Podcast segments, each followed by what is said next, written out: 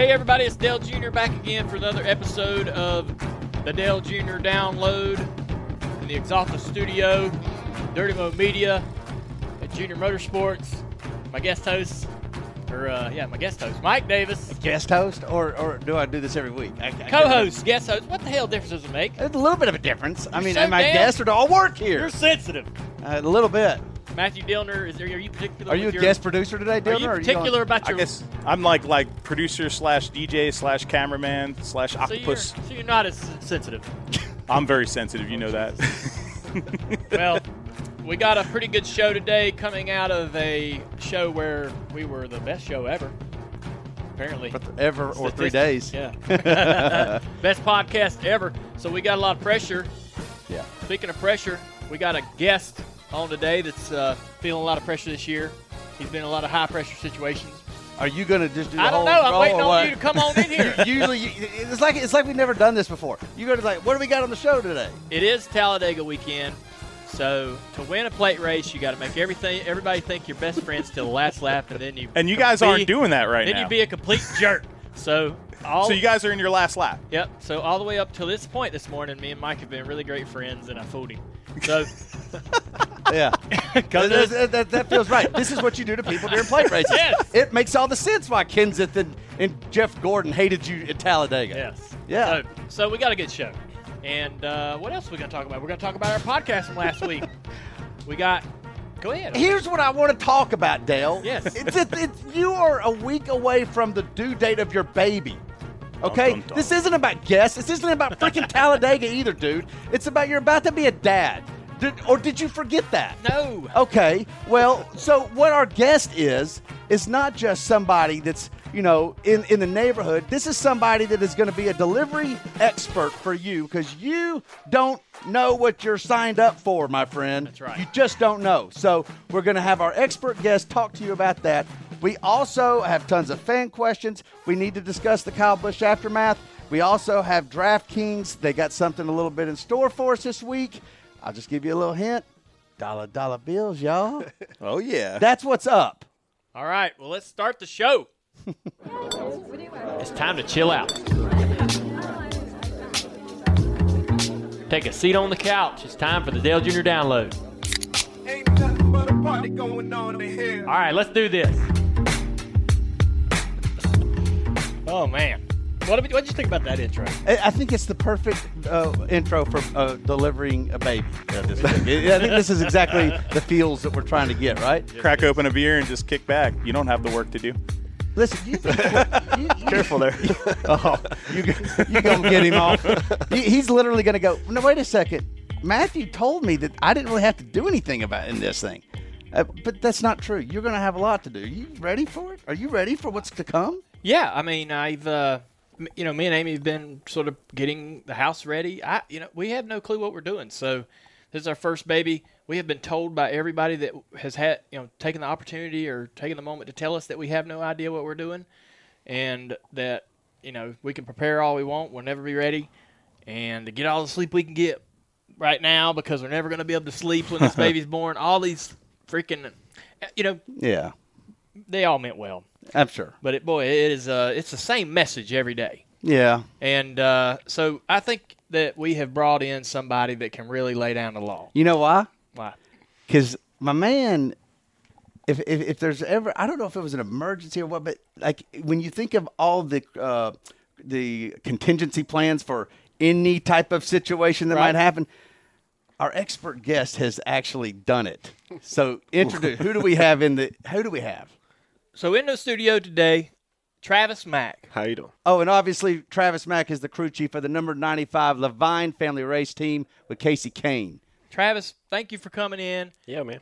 And the reason why that we brought Travis in here is because I'm sure, you know, you're a two-time father, right? That's right. And you're going to have all kinds of great advice about, uh, you know, fathers-to-be like myself. But you also delivered your own child. That's right. So – Not let's, on purpose. Not on purpose. All right, all right. So let's get right into that. So, was there no warning? Like I know you guys, you guys were planning to go to the hospital, right? That's y'all right. Are going to. That's right. This is not a plan to That's right. Have the baby in your well, house. Well, you know, they Why tell you, you all this stuff leading up to it. You're going to start contractions, right. and then, you know, like a day later, you have the baby at the hospital. Okay. You know? So we started the contractions, and then like, an hour later, we had the baby. So why couldn't so you had an, a whole hour to get to the uh, hospital? Okay. Yeah, you know, the first kid, we started contractions. She was in contractions, like, you know, they were pretty far apart the whole first day. Went to the hospital the next morning, and then we had the baby that day. So was thinking this one was going to kind of lay out the same way. We called the doctor, they agreed, and it didn't work out that way. So she starts having these contractions, and they're different than the first child? No, they're, they started, they started out about the same, the same as the first child. So, so y'all were like, okay, you know, we got a little time. Yeah, we got some time. It's, no you know, I started getting the bags next to the door, that kind of stuff. Right, because I asked my doctor, uh, like, last week, like, you know, What's what's the situation? What is? I asked him, actually, I said, what's the mistake a lot of people make when they come here and you send them home? So mm-hmm. I want to know, like, do I need to be panicked? He's like, oh, man. You know, it's, he laid it out like we were going to be able to have, you know, relax. You know, don't, don't, don't kill yourself trying to get to the That's hospital. Right. That's what they tell you. That's what they preach to you. They don't want you coming in there too early.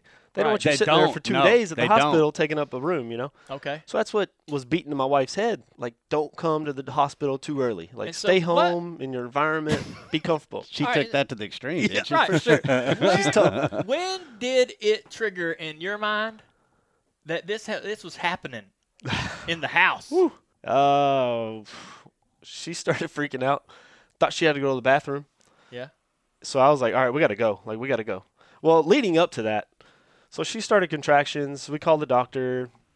They're like, yeah, take your time. Put her in the bathtub. Get her nice and comfortable. You know, call me back when they get closer together. You know, they were still pretty wait, far wait, wait. apart. Get her in the bathtub. Yeah.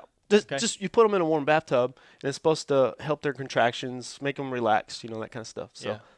get them in the bathtub. I start making plans because I have my other kid. She's two at the time. She's asleep in the other room. Jeez. So we had plans to call her mother, and so she could come over and watch that kid while we went to the hospital. So I started calling her. Of course, she didn't pick up. You know, she Aww. promised she'd pick up, right? Come on. So, Were you we, angry as hell at that? Uh, I, was, I wasn't really mad at the time. I was just I get frustrated. mad when Mike doesn't answer my FaceTime. He I does. can't imagine how mad you were at that moment. Yeah. You know, it was like eleven o'clock at night. So I'm like, you know, pick up your phone. You know, what are you doing? You're sleeping. Pick up your phone. So I started calling, a little more panic, you know, like pick up your phone, pick up your phone. Never got an answer.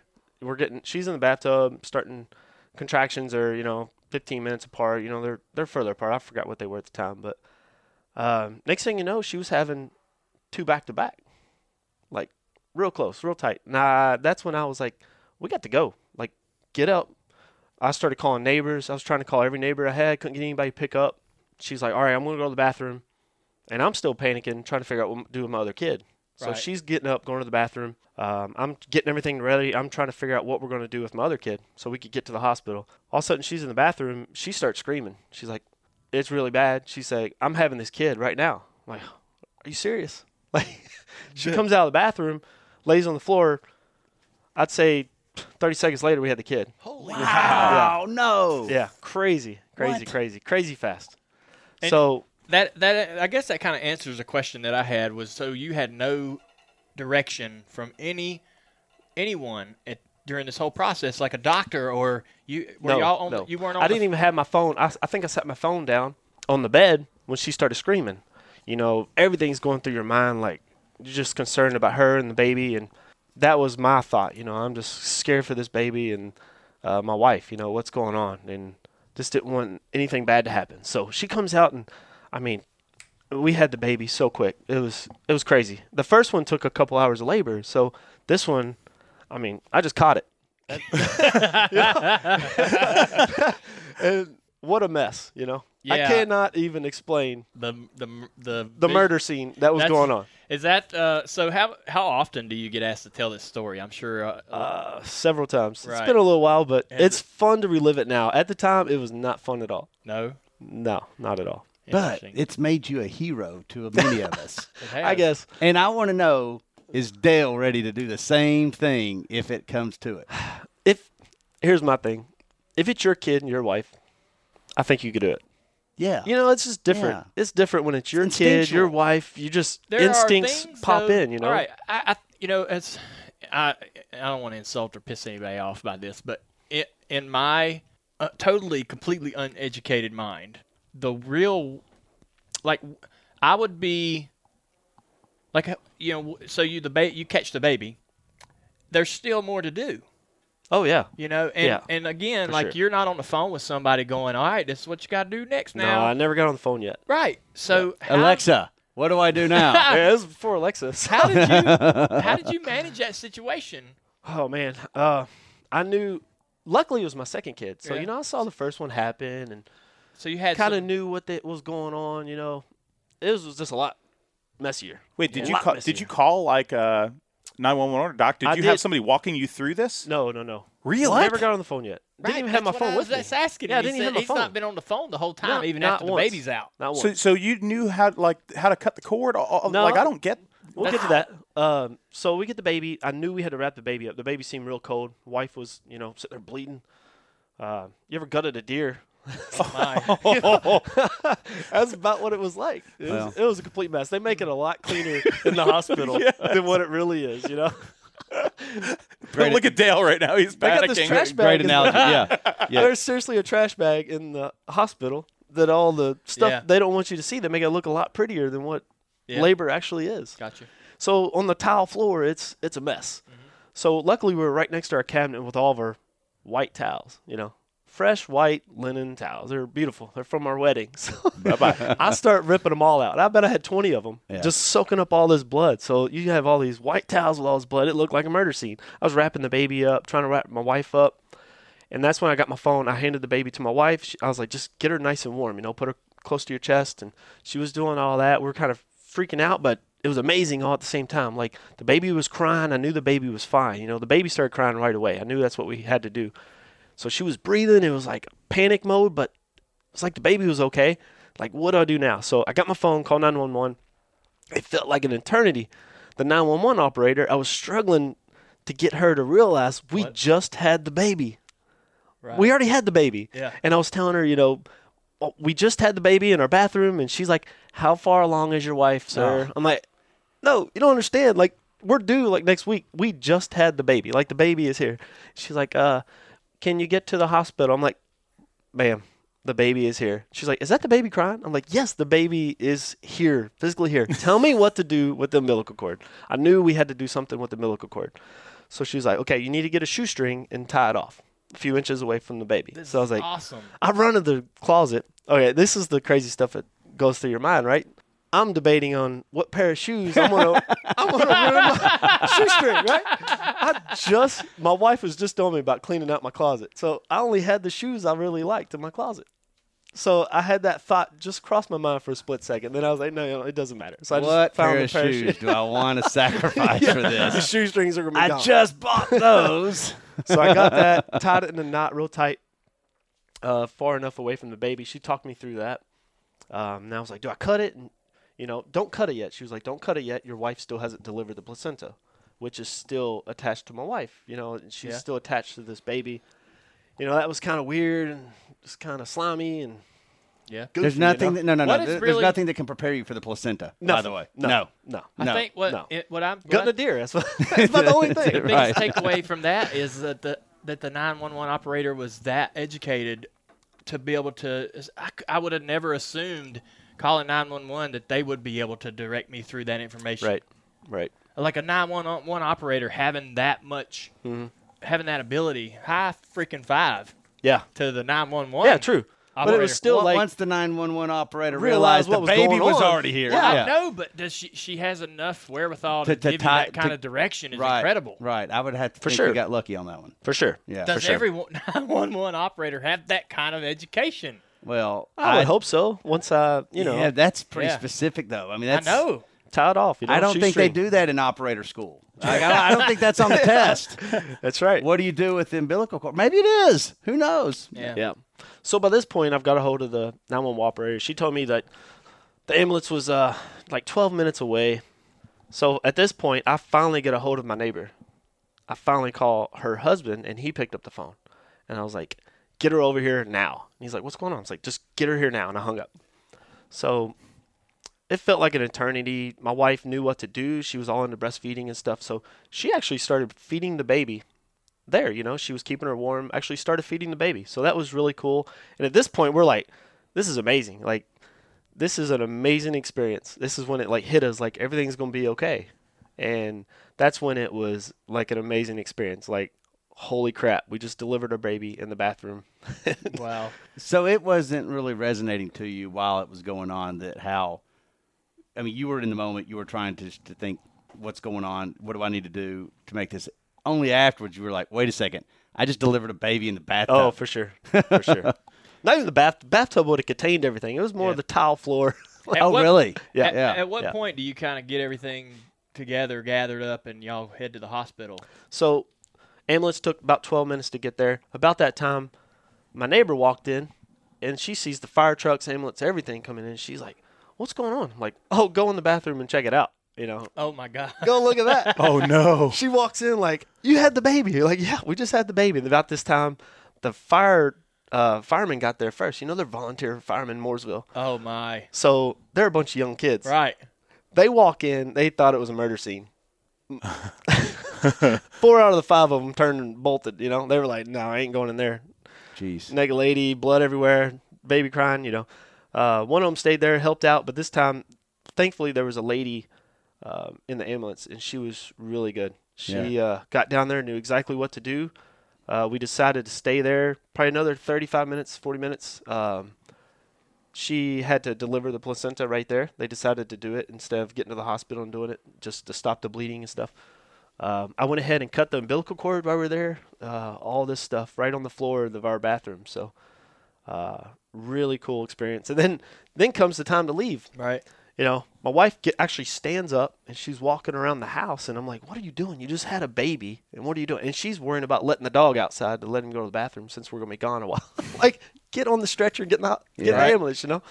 That's true. Like, mothers yeah. tend to the you yeah. know to think through everything, yeah. um, including the stuff you're like, well, that why does that matter right now? You know why? Because it's important to oh, them yeah. that yeah. the house is kept up while yeah. she's gone, right? For I sure. mean, like, those things, she was worried about her hair, that, you know, exactly. doing her makeup, and she's, and you know what? You got to roll yeah. with it because that's what's important to them. Let them do that, right? That's right. That's right. So you know, that's just them leaving the house. You know, I'm sure Amy's the same way. You got to be prepared to leave the house. You know. Yeah. Oh, Amy and Dale have been preparing the yeah. house for you know a couple months. Sure. No, I mean seriously, that's that, great. That, she's. She's been nesting. Yeah. I mean, if, if if nesting is a thing, Amy's been doing it. Oh, yeah. Yeah. They've sure. been getting they, ready, so I think you guys are ready. Way. But does any of that stuff make you nervous? Um, yeah, not really. It's just a fascinating story. Yeah. I you know, I've I knew about the story, and uh, I've never heard it in detail. And I don't know whether it would have res- resonated the way it did today, knowing that I'm, you know, we're nine days, ten days out from our or due so date. You, think you get the call right now. From the due date. And let's go. So this story re- – we, we got Travis. Yeah. So this story really – I get it. I, you know, it's certainly more impactful now than it was when I first heard it. But sure. when we first heard it, you were just our hero. You know, everybody yeah. thought you were this. It was two weeks before Daytona. So so it was really cool. What, was my, it?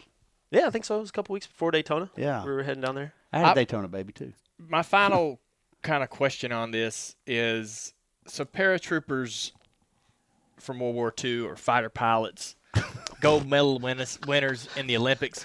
All these people have had a unique experience in life that other people, normal people, don't have. So this you're in, you're sort of in that same boat where you, when you go to the grocery store and look around, you and your wife standing there, you know that no one in that place, no other wives and husband combos in the grocery store have done what you've done. That's right. Do you and did what about what about your relationship with your wife changed? Having gone through that experience together, did you know? How do you look at her? How does she look at you? You know, I mean, I've always known she's a strong woman, and after that experience, it just uh, wow. You know, the things that women could do is a miracle. Like we would have freaked out, right? Yeah. And then uh, I guess her looking at me, just saying I could take control of the situation and be calm in the situation and try to get through all that. You know, we just look at each other that way, and it's definitely a bond now after we're that. You know. Yeah. You can about go through anything after that. Interesting. Yeah, I've, I've noticed that as I've went through certain, you know, milestones in my relationship with Amy, that every one of those changes us. Yeah. You know, but this is a situation that not most couples experience, mm-hmm. and I can't imagine what that fe- how y'all feel about each other now, having gone through that. It must be really, um, really incredible. I guess it made your bond even stronger. For sure. So impressive. I appreciate – I know you said you've told that story a million times, but it no, it okay. was uh, great for us to hear it another, today. I mean, if I, another if funny I part of the story. Baby, I'm going to tell it a yeah, lot. Yeah, yeah, I, yeah. I'm just telling you, that's just how it's going to be. Yeah, it'll never get old. It yeah. really. I, I actually went back uh, after that and documented some of it just so I would know and I wouldn't forget. Yeah. You know, the different yeah. time frames. And I F- physically, like you, you I wrote did a it down. Journal yeah. of it. I just wrote it down so I wouldn't forget my text messages, my calls, my, you know, all the logs of it. Just so when she got older, we could oh, God, ex- tell her awesome. the story. You know? Yeah. And that's so cool. It is. Uh, it was really cool. Yeah. Uh, it was a funny story before we even get in the ambulance. Okay. So this is us nesting. You know, I need to clean the car seat, the baby car seat. You know, I was, so I decided to wash it that night. You know, we were going to the hospital. We didn't need the car seat until we were coming back from the hospital. So I had plenty of time to put it back together. So it's in the wash machine, and I had it in the dryer all laying out. Well, the car seat was completely apart. Until oh. you take a car seat apart, I'm sure Mike knows, to clean a car seat is a lot of work, and a lot of work to put it back together. Yeah. I mean, you, you really need a YouTube video to understand how to put a car seat back together. So, you know, it's three in the morning, and I'm trying to put the car seat together so we could put it in the ambulance to put the baby in it to go to the hospital. So that was just another part of the funny of the story. So and the baby rode in the car seat in yep. the ambulance? Yep. The ambulance, up in the front seat? Or? She had to be in the car seat, so we had to strap her in the back That's seat. That's interesting. Glad you did that. So did, did your other kid wake up no, through this process? She, and she, at the time, she was a terrible sleeper through the night. You know, it, she was awful. But this one night, she slept all night, never got up. So my neighbor was actually able to stay there.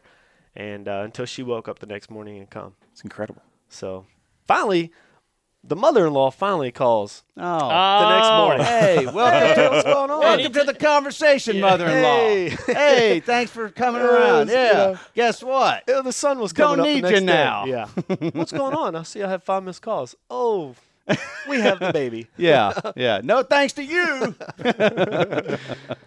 Well, we have some other stuff we want to talk to you about before we let you go. This is uh, so you're crew chief this year. This is your first year as a crew chief, and you've not had any crew chiefing experience uh, in the Xfinity level. Uh, like a lot of crew chiefs sort of get an opportunity to crew chief at some point. You came right out of car chiefing uh, on the Cup side, and I knew that this was a you know a dream job of yours for a really long time because you'd been kind of pushing me or poking me every once in a while, like, man, what do you think? Uh, what what what do I need to be doing to put myself in this conversation? You know, anytime you would hear of an opening, you're like, what what do I need to be doing to, to where my name comes up top of those lists when these guys are thinking about these opportunities? Right. So how long before you got this job did you think that you were ready for a crew chief job? Now that you're a crew chief, were you ready two years ago? Uh, you know, you always think you're ready before you're actually ready, you know? So I think every year that I waited made me better. Yeah. Not saying I couldn't have done it five, six years ago. I'm just saying every year experience makes you better in the long run. For the majority of your career, you have been with Hendrick Motorsports, which is one of the best teams in the garage, a team with tons of resources, maybe considered the premier Chevrolet team. So, I mean, they just have so much support um, from the manufacturers and everything. You just can't overstate how much is at your fingertips when you're working there.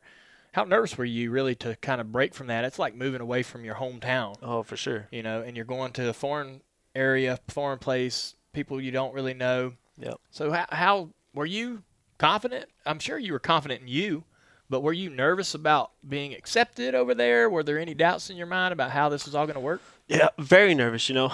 Staying at Hendrick would have been the safe option. As a car chief? As a car chief. Yeah. I could have yeah. stayed there probably my entire career, yeah. retired at Hendrick, and just been my safe option. Loved my job, loved everybody there, uh, loved what we were doing, loved racing competitively. But, you know, I talked to my wife a lot about it the years past, and it's like, you know, if opportunity comes up, do I take the leap? You know, do I do I put myself out there and try something? You know, I could always go back. I feel like I could always go back to car chiefing, right? Right. Hopefully Hendrick would accept me back. I could get back in there, work my way back up. But if I didn't try this, I would turn fifty years old one day and think to myself, like, man, couldn't I have done it? Like, would I have been able to do it? So this was really my opportunity to get out there and do it. Um, I was real excited for the opportunity uh, with Casey and the ninety-five team to try to get them turned around. And Casey's really excited and pumped. And um, I feel like I, I came here for two years, Junior Motorsports, right? Right.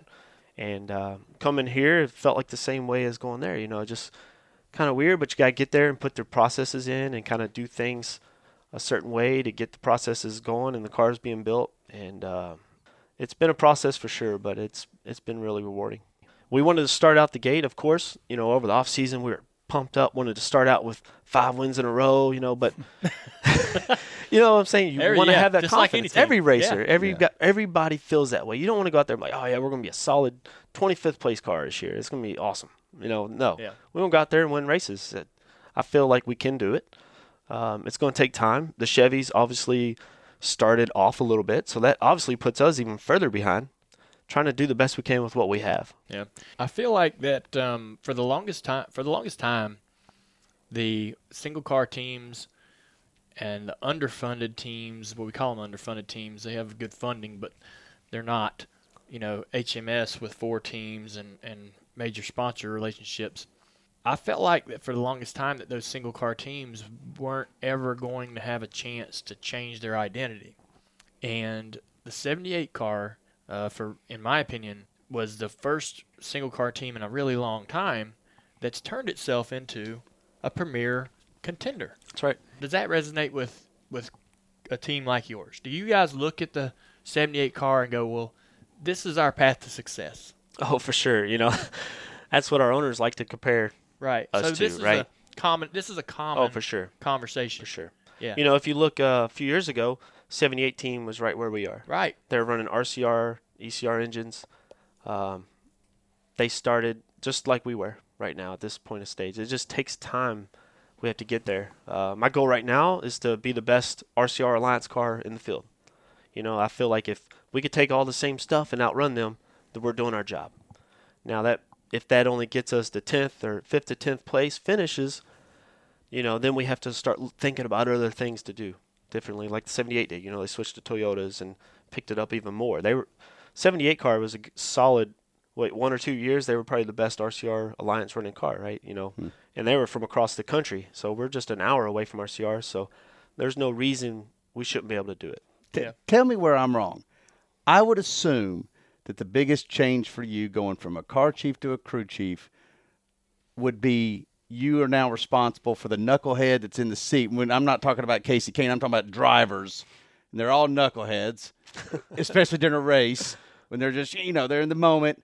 And now you are the the portal into getting him uh, to keep his head about him and to focus and to not get, you know, um, mentally spun out. Yep. Am I wrong? Oh, for sure. Me and Casey had this conversation after uh, Texas, you know.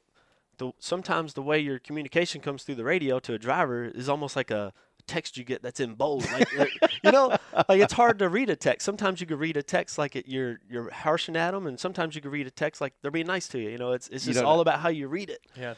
But it's kind of that same way in the driver's seat where he's out there, you know, just driving. He's tired. He's aggravated. And, you know, I might say something that he's thinking, like, is he being a jerk right now? You know, I'm, I'm trying to keep him motivated and keep him going. And we're all on the same team here, and uh, it might come across a different way. So that's definitely a challenge. Drivers and crew chiefs, they're like a married couple. I mean, I know people keep saying that, but listen it to is. what he's saying. It's, it's totally true. It. It's true. It's yeah, totally true. It. It's true. I am a little biased because I'm a driver, but I th- I feel like that the, the driver and the crew chief have to put in so much effort, even away from the racetrack, to have the best relationship they possibly can. They can't go to the racetrack without communicating during the week. And I'm not talking about talking nuts and bolts and setups and, and strategy. They have to communicate about life. And so when you get to the racetrack and he does hear you across the radio, he knows this guy's in my corner. Right. And vice versa. Yep. Uh, that takes so much extra time. You go into, uh, you know, a crew chief goes into the garage or goes into the shop looking at the car, looking at how he can make the best race car he can put on the racetrack. He looks at his people in the garage, looking at their personalities. How can I mesh these guys together and position them all when, where they can succeed?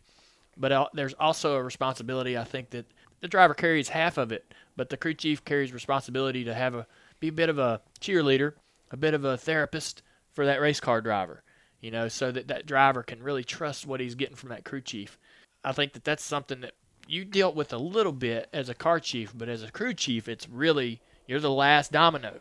Right. You know, when it comes to that driver going to somebody and going, I need some help. I can't get through the middle. You're the last domino, you know. Sure. And uh, when he when you have that trust uh, from from your driver and build that trust, uh, you know, you guys feel like y'all can accomplish anything together. It's going to be fun to see uh, how the rest of the season goes for you, man. I really appreciate you coming over here and sitting down with us and tell us, rehashing your uh, your delivery, giving us a little bit about giving us a little bit of information about what it's like to be a crew chief, a new young rookie crew chief in this sport. I know you've been around a long time, but yep. uh, we appreciate your insight. That, you know, a non-engineer, you know. A oh, that's, another thing. I, I yeah, that's myself, a big thing. Yeah. I look at myself like that in the sport. Like, I'm pretty much a dime breed yeah.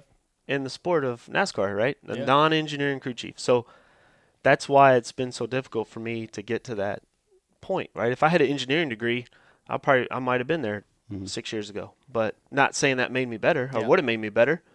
Uh, I've, but I feel like my experiences and uh, kind of being a self-taught NASCAR engineer, you know, that's um, I feel like that's where I'm at. You know, I, I understand that stuff a lot. You know, sometimes it's easier to teach me the computer stuff than it is to teach an engineer the car stuff. So, and the people stuff. The people stuff for the sure. The people stuff is the most critical. Huge. And the guy that can do that, whether he's a racer or an engineer, yep. is going to be the guy that has the most success. That's right. Well, I know you can handle the people stuff. You've been a, a great friend of mine for a long time and a lot of fun to work with. Uh, depends on which week and who wins. As far as the debate of whether the, the engineer crew chief is the best or the old racer crew chief is the best, that's right. Because they're they're you know they're all successful across the board in the garage. Yeah, you're only as good as your last race. Yeah. yeah. So well, we appreciate you coming on, man. Thanks cool, a lot. Man. Thank, Thank you, you, Travis. Thanks, guys. Let's hit an Axalta update. This is the Axalta Race Center update. I'm Natalie Sather. Both Cup and Xfinity competed at Richmond Raceway over the weekend. On Saturday night, Kyle Busch won the Toyota Owners four hundred, making this his third race win in a row. Busch maintains the points lead over Joey Logano. Friday night was an action-packed Xfinity race where Christopher Bell bested the field for the Toyota Care two fifty. Junior Motorsports driver Elliott Sadler, who finished third, would take home a check for one hundred thousand dollars by winning the Dash for Cash presented by Xfinity. Fellow Junior Motorsports drivers Tyler Reddick finished eleventh, Justin Allgaier fourteenth, and Michael Annett twentieth. Junior Motorsports late model driver Sam Mayer competed at Orange County Speedway, where he rallied back after a hard start to finish seventh in the Cars Tour event. Late model teammate Josh Berry found himself competing in this weekend's ARCA race at Salem Speedway, where he finished fourth respectively. This has been your Axalta Race Center update. Axalta is the official paint partner of NASCAR, developing, manufacturing, and supplying coatings to all types of vehicles and industrial applications. For more on Axalta, visit Axalta C S dot com. Back again, guys, is the Did You See That? Uh, because I believe we have one, don't you think? Absolutely. If you got one, you bring it back. That's right. Did you see that? It never gets old. Is somebody kicking the can across? Is, is it like a bar fight breaking out? It's the same person playing the piano, too. I recorded it at the uh, old West Town. Some uh, drunk piano player knocking beers over or what? Oh, yeah. It's believable. Yep. Did you see that? What did you see this week, Dale? Oh, well, I think uh, sometimes Did You See That isn't isn't necessarily a particular tweet, but I think the Did You See That this week is the reaction from the Kyle Busch podcast. Right. Oh, yeah. All right. So uh, we definitely have to go back and talk about this a little bit. I think each one of us took something different away from the whole mm-hmm. experience. And I don't know. I'll, I'll let Mike go first. Okay. If that's all right. Sure. I, I will tell you that my biggest takeaway on this is I knew that it was going to get a lot of attention. Yes. I mean, the occasion, the ten-year uh, anniversary of that incident was going to get a lot of attention. And the fact that Dale Junior and Kyle Busch in the same room. I did not think that Junior Nation, and I'm not speaking for all of you, I'm speaking for a majority of you, though, going just off of my timeline, did not think it would actually change the way they felt about Kyle Busch. Yeah. Junior Nation, like I put this, I'm going off of my timeline, not speaking for everybody. I'm saying on my timeline, ninety percent at least of the feedback I got to, uh, uh, expressed a softening of feelings towards Kyle Busch. Didn't mean that they're going to be Rowdy Nation. Yeah. Did not mean that they're cheering for him to win.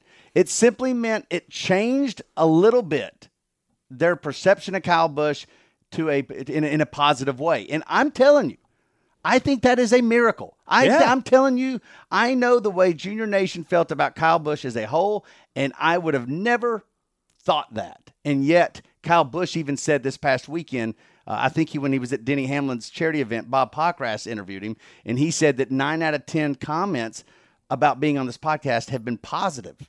And that is not that is not a narrative that Kyle Busch ever says or can, even has the opportunity to say. I would have that thought it, we'd seen uh, Christ come back first before I seen so many positive comments about Kyle. Exactly. It was it was a miracle of biblical proportions.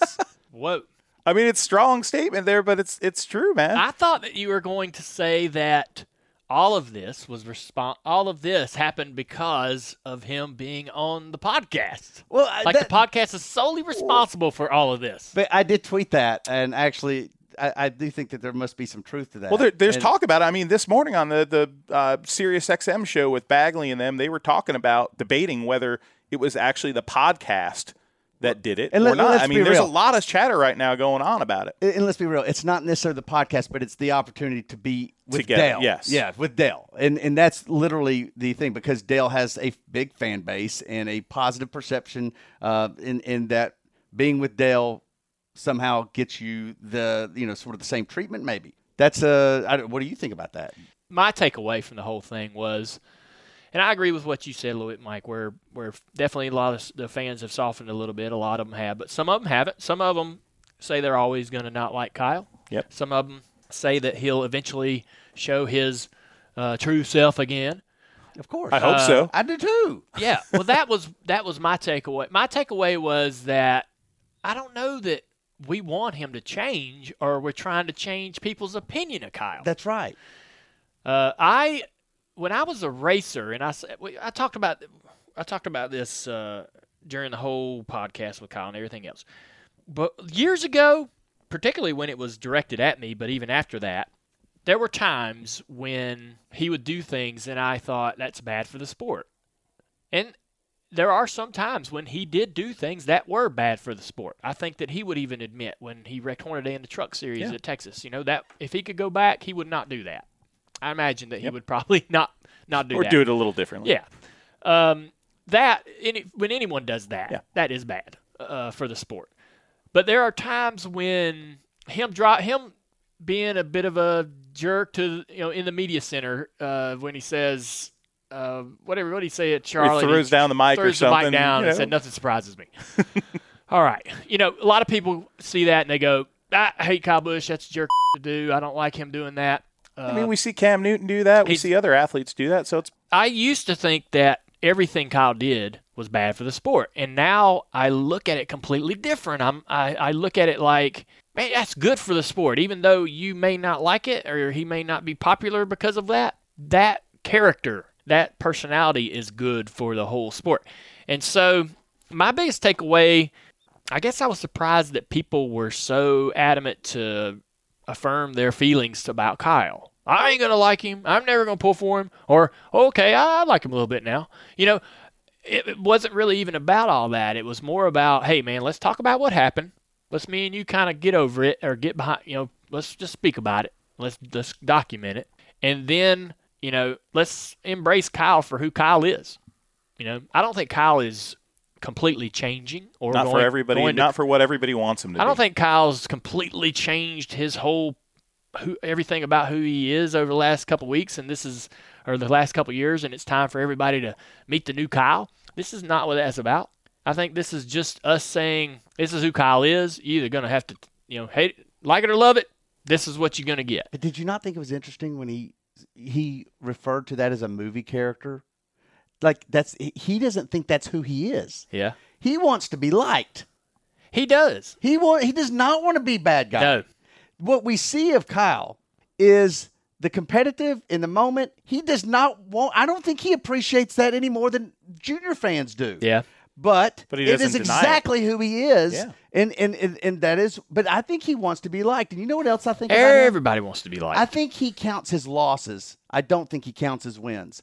Wow, he, I never heard that before, he looks, that's actually a good point. He looks for opportunities to fire him up, and he proved it to me when he said, this really wasn't ever about Dale, it was about Hendrick Motorsports, and I was going to come hell or high water, I was going to make them feel the wrath of their decision to not have me. And he literally chose to count the loss, the firing, or the, the, the departure as his motivation, yeah. and all the wins that he had that following year didn't even matter to him. Now, a championship obviously mattered to him, but I'm saying there weren't enough wins. He could have won every race, and I don't think that he would have wanted to get rid of that that uh, chip on his shoulder. I think he counts his losses. That in motivation. Life. That motivation. Yeah. I could identify so, with that. I'm sure you've on. had things that have happened to you in your career that, that were maybe bad that you use as motivation. Yeah. And, you know, I I think that's a crazy good point that I didn't even think of. Way down in there, that rejection still burns. Yes. And Kyle does have a poor way of expressing himself, whereas you hear and he says, I hate this guy. What he really feels is, I wish me and him were friends. That's exactly right. I mean, he said it when, remember when he, you were talking about how y'all were friends, and he said, yeah, but there was an age difference. So he's already counting, he's already looking for a loss. He's already looking like, yeah, but there was an age difference. And then also, you know, all the drivers had already, they, yeah. they were already friends. That probably isn't the perception. I mean, what how he perceived that situation probably wasn't accurate. I don't think that Jimmy and Jeff or anybody else you know, had, had decided that they're not going to be friends with Kyle Busch. I think that that's what he was perceiving that as. Yeah. And that's what he thrived on. Is Kyle done disappointing us? Nah. No, no. I hope not. No.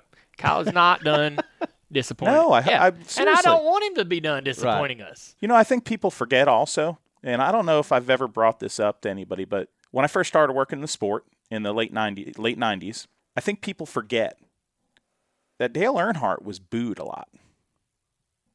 Okay? Yeah. I think people forget that.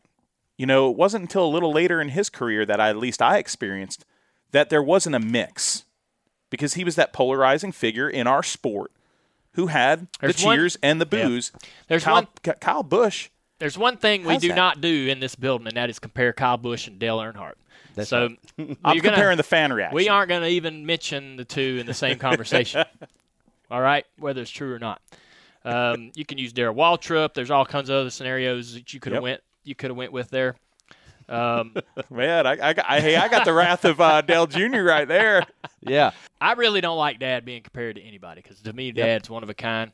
It's not really anything to do with Kyle, but it's just uh, just how I feel about him. But you haven't had a chance to really kind of put, talk about your takeaway from that yep. whole experience, so go ahead. My takeaway was uh, something of a, a little pride for us that we were the number one sports podcast yeah. over some of those big E S P N shows and Big Papi, you know, and some baseball shows and all that, because NASCAR in the last few years, love it or hate it, I'm a NASCAR guy. I'm a ra- racing guy my yep. whole life.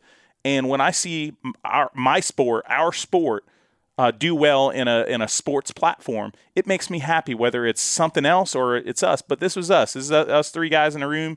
Um, you downloading your true feelings, um, a show with Kyle where it was really, really transparent, um, and the fans just ate it up, and, yeah. and proof in the pudding, man. Number one, uh, I kind of alluded to the Luda, you know, come I for that number no one spot, thing. and I liked it. It's it's cool. Yeah, I agree. I had no idea that that was going to uh, resonate with so many people, get the reaction that it did with so many people over the years. I just didn't think that it was still that big of a deal.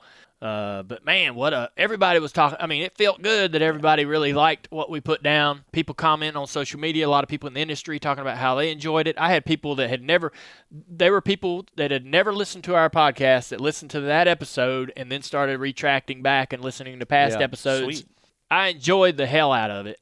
I don't know what we can do uh, can, you know, to continue that momentum for the rest of the season, but I think – You know, something that something that we usually don't do on here is have guests. I think that, that that's a great you know that's a great opportunity for us going forward is to get some more guests in here that'll be able to give us that type of content. And those people that don't watch the show, the thing is, to me, guests are great, and I think we're going to do a lot more of that. Yeah. But also just being real and being honest. Yeah. And the people that know this show know that. Yeah. I mean, honestly, I, I'm thinking back to the shows that we've done this year. I didn't think that that one stood out in content, and in I, I thought our other shows stand up to this past week's oh, yeah. podcast. I just feel like that Exposure. we this was the one that waved the flag and got everybody's attention. So hopefully that'll be good for us going down the road because we I really enjoyed doing this podcast, and definitely uh, it's going to be fun seeing how the rest of the year goes. We'll close this by saying that Kyle Busch did text me uh, when we all were learning that we were the number one sports podcast for three days, actually. And I said, listen, uh, if you go to Richmond, I think it's clear what you need to do. You need to go to Richmond this weekend, get into a fight with somebody, okay, uh, then we'll launch your podcast next week, and then you can have that person on the on the podcast as your first guest. I mean, I think it's pretty obvious what we're doing. He's right, always Kyle? Thinking. Yeah. And I said, so let's just go handle business. He didn't get into a fight with anybody. He did win the race. Yeah. And he is on a tear. I think uh, definitely excited about as soon as the podcast hit, a couple days go by, phone starts ringing. People, oh, yeah. About people, phone start ringing yeah. to Mike Davis's office about people trying, you know, would like to be on the show. Right? Yeah. So I'm excited uh, about some of the ideas and some of the potential guests that we might be having on over the next several months. We got one more thing I want to touch base on before we get to our Ask Junior part of the show. Um, DraftKings, they got something in store for us this weekend I'm mm. pretty excited about. Uh, they've created a game for the Talladega race this Sunday that comes with ten thousand dollars of total grand prizes. Um, I played I played DraftKings pretty much. I played every week I know since they first sponsored the show. I don't think I've won any money just yet, but you, you're trying though. I haven't lost any either. You try, yeah, you haven't lost any. Either. Yeah, but it's important to you. Like you keep, I, you keep telling me your DraftKings. Lineup. I used to. I never played uh, fantasy sports like uh, you know N F L or anything for money, but this is the first time, and it's been a lot of fun. All you have to do for this game for Talladega this weekend is draft six guys before Sunday as they perform. You just sit back and watch them win you money. That's nice. Yeah. So you just everybody pick, loves money. It actually makes it a lot of fun to watch the race. Having something at stake. Especially yeah. Talladega, yeah. right? You get points for the fast laps that they make and the laps they lead. Uh, so if your driver runs the fastest lap of that, you know, he gets points. Yep, yep. Uh, the laps they lead, you get points, finishing positions, and more. It's been fun. to. I was I never did DraftKings before this year. Well, this is Dega, man. You know, do you have an I idea never, of what you want to pick? Is it such a crapshoot? I'll have to look at, you know, what everybody's value is. For Talladega, it's a little bit different. You know, you kind of, and on most weekends, you got to pay attention to practice. You got to look at everybody's average, and you got to look at, you know, obviously where they qualified and so forth, because they get points for every position they advance from where they start to where they finish. Oh, so if you have a back marker. Yeah, like... so if you get Harvick and he has to start at the back of the field like he did this past, or I mean, uh, Kyle Busch starts at the back of the field, you pick him, he's going to gain you a ton of points if he drives from the back to the front, wins the race. Yeah. Right? Anyways, at Talladega, you don't have to really pay attention to qualifying so much or practice really or about you know because you can't really tell who has the fastest car judging you know the draft sort of mixes it all up. What you kind of look at is past performances, what these guys did over the last couple years.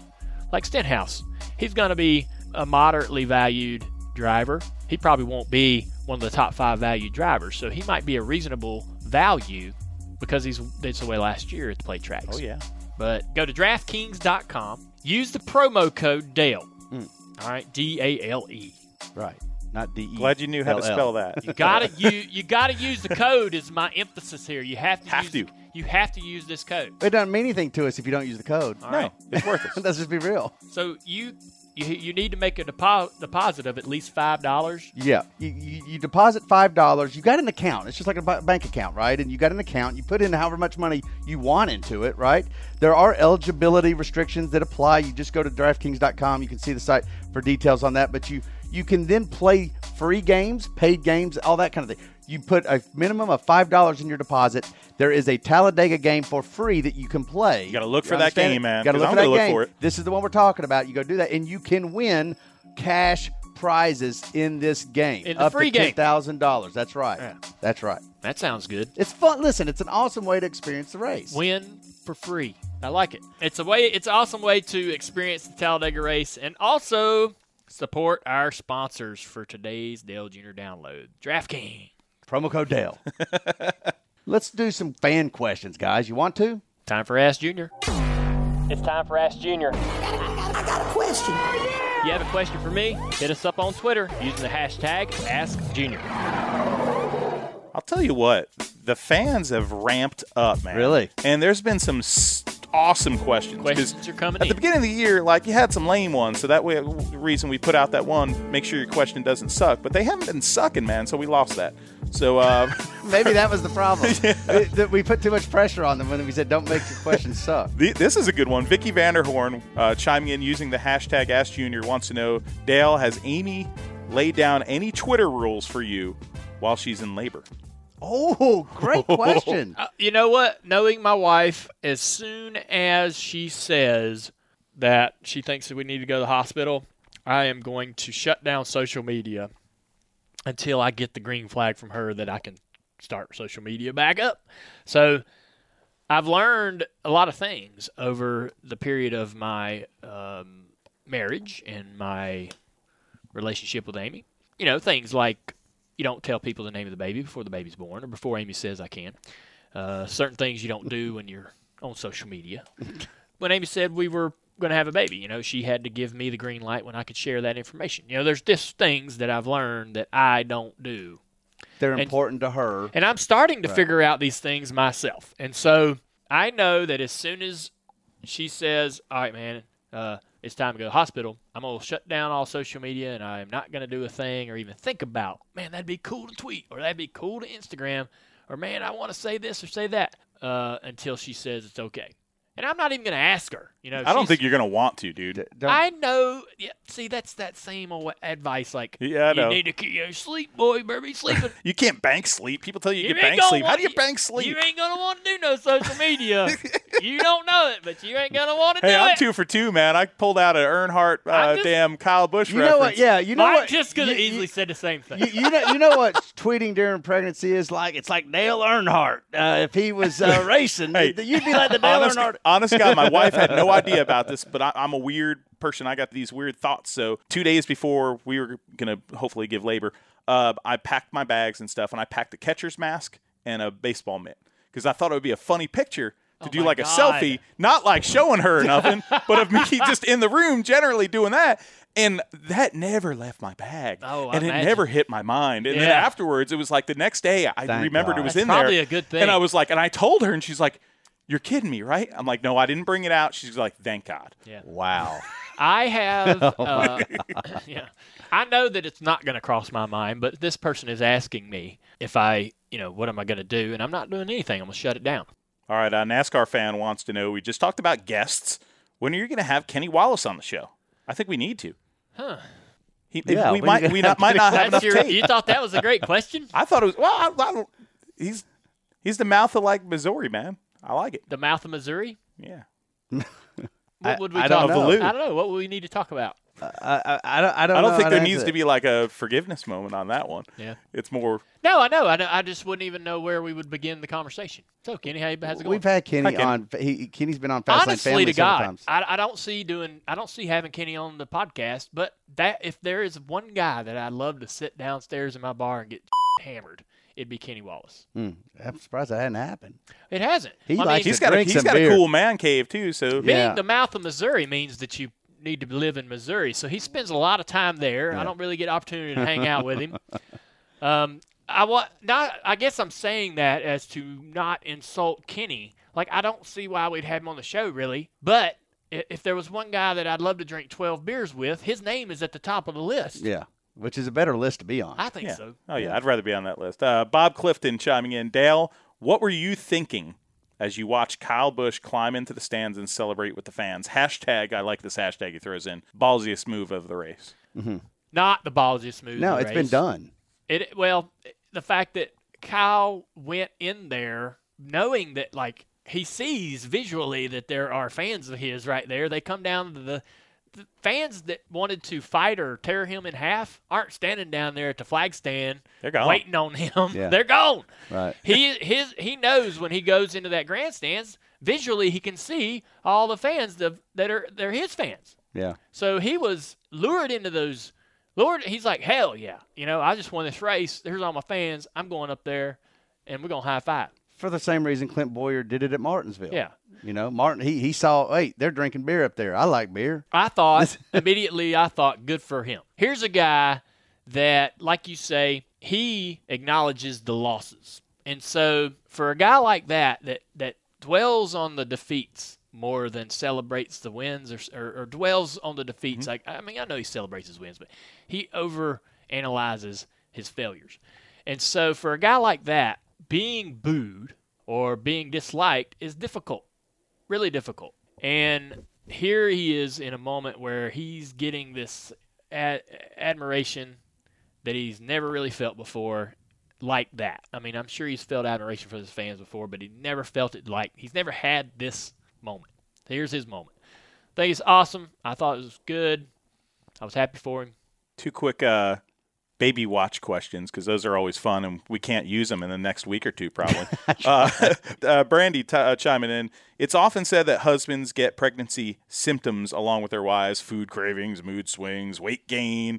Uh, have you experienced any of it? Uh, yeah, I think that the um, a little bit of all of it, I think. You know, she's li- she's real emotional. No, I meant you. Have you experienced I any know. Of it? She's real emotional, all right? More so because she's pregnant. I, too, have felt more emotions. Oh, really? God, I don't let you finish your sentences. So that was like the Dale Earnhardt answers right geez. There. Um, wah, wah. I think that uh, she hasn't had any weird cravings. I have not had any weird cravings either. So I'm trying to think of things that she's done so I w- and, and see if I'm doing some of that as well. You know, I don't know. I, I the emotional part is, uh, you know, things have been a little more emotional than normal because you're, you know, you're getting all excited and you know, man, you're gonna cry like a baby when you're in that hospital. So we we sit on the couch, you know, and just start giggling out of, out of nowhere, you know, because we're it's coming. You know, I woke up this morning. The first thing I said to her was, uh, you know, we're inside of ten days. Like this is, you know, and and then and tomorrow I'll get up and. And I'm like counting it down. Like as soon as I wake up, it's like the first thing that pops in my head. And uh, I gaining weight. I mean, I've constantly gained weight since I left high school. I mean, I was one seventy-two when I graduated, and I've steadily added a little bit here and there ever since. Well, now you had nine months to just at least have an excuse for it. But I'm looking around, and I'm like, you know, I'm on par as far as the weight gain. But um, I'm still riding my bike.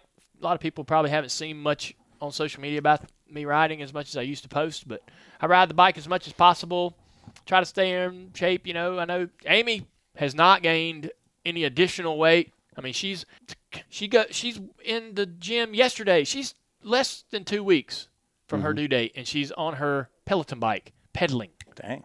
And and doing weights, and she just can't sit still. That is uh inspiring as hell. Yeah. You know, so I'm I'm out riding on my bike trying to stay in shape. So I'm not the only one gaining weight. She sure as hell ain't gaining any weight.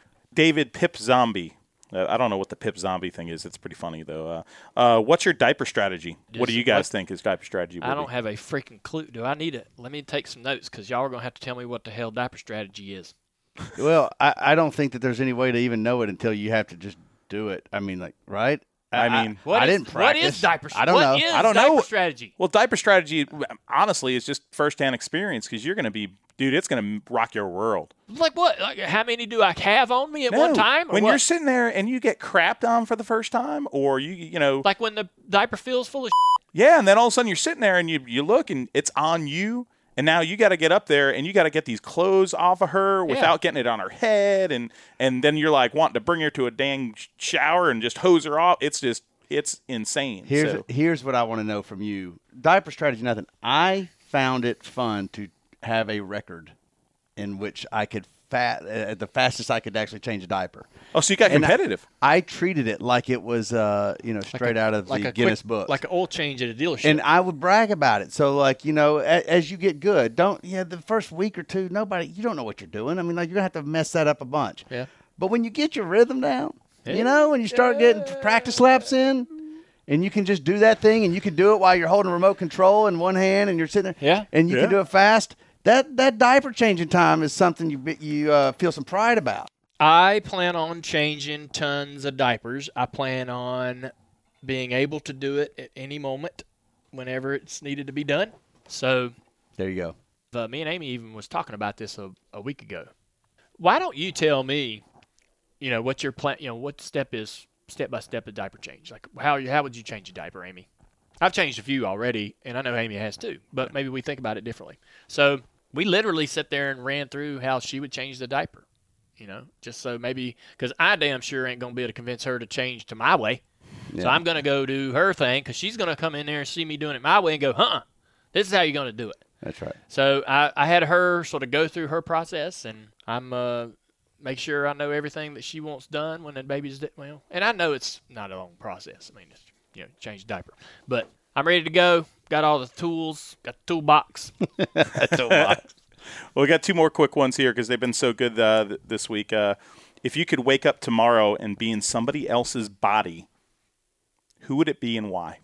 For how long, you think? Oh, let's just say a day. Let's pick a day.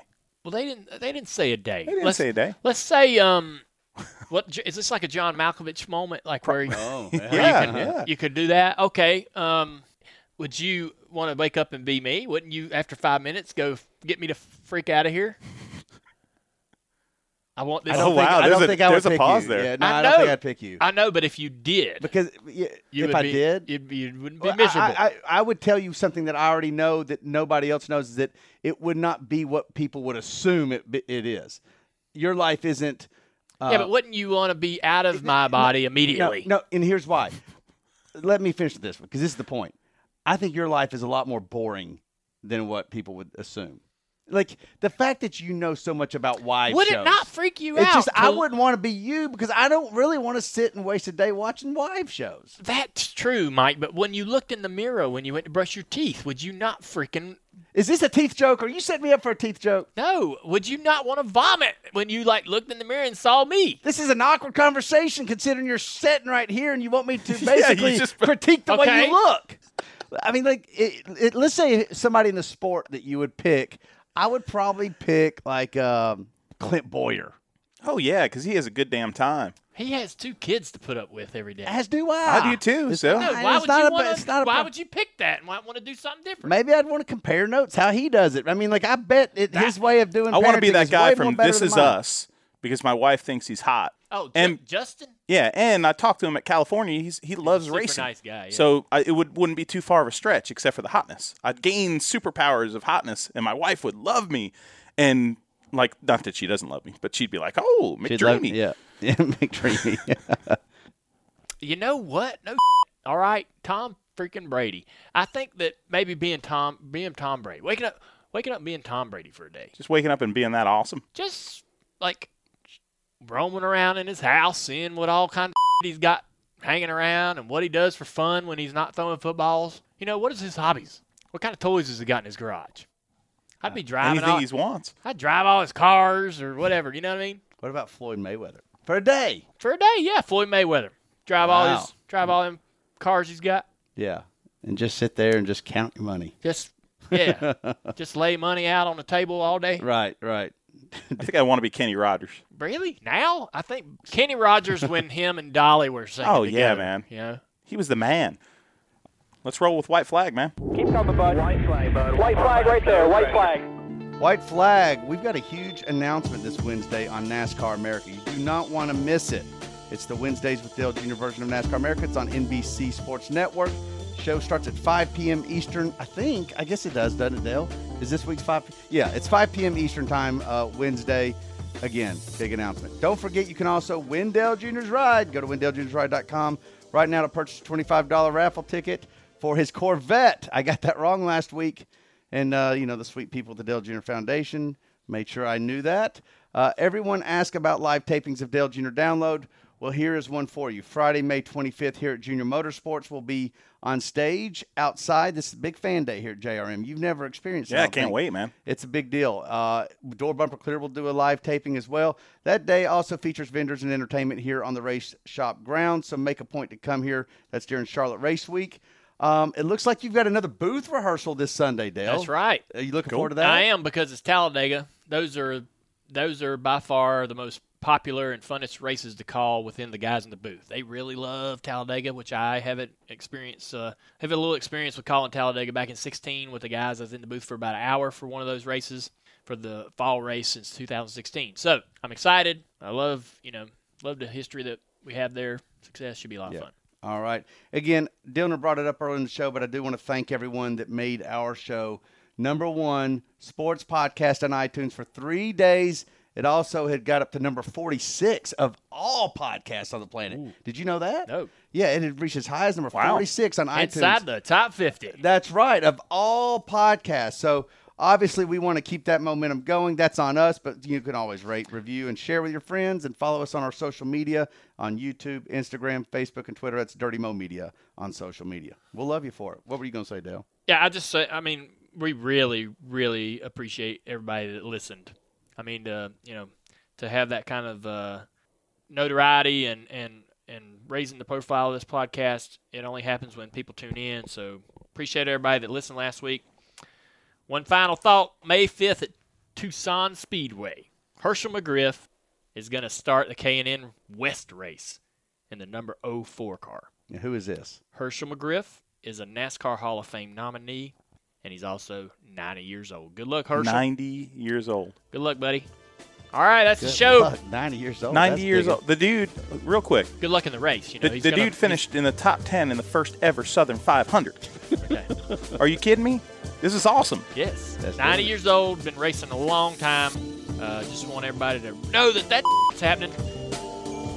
Listen, don't forget, promo code Dale on DraftKings dot com is where it's at. Hit it there. Make it some dollar-dollar bills, y'all. That's right. Promo code Dale, DraftKings dot com. Go play the Talladega game this weekend. Good show. This is a production of Dirty Mo Media.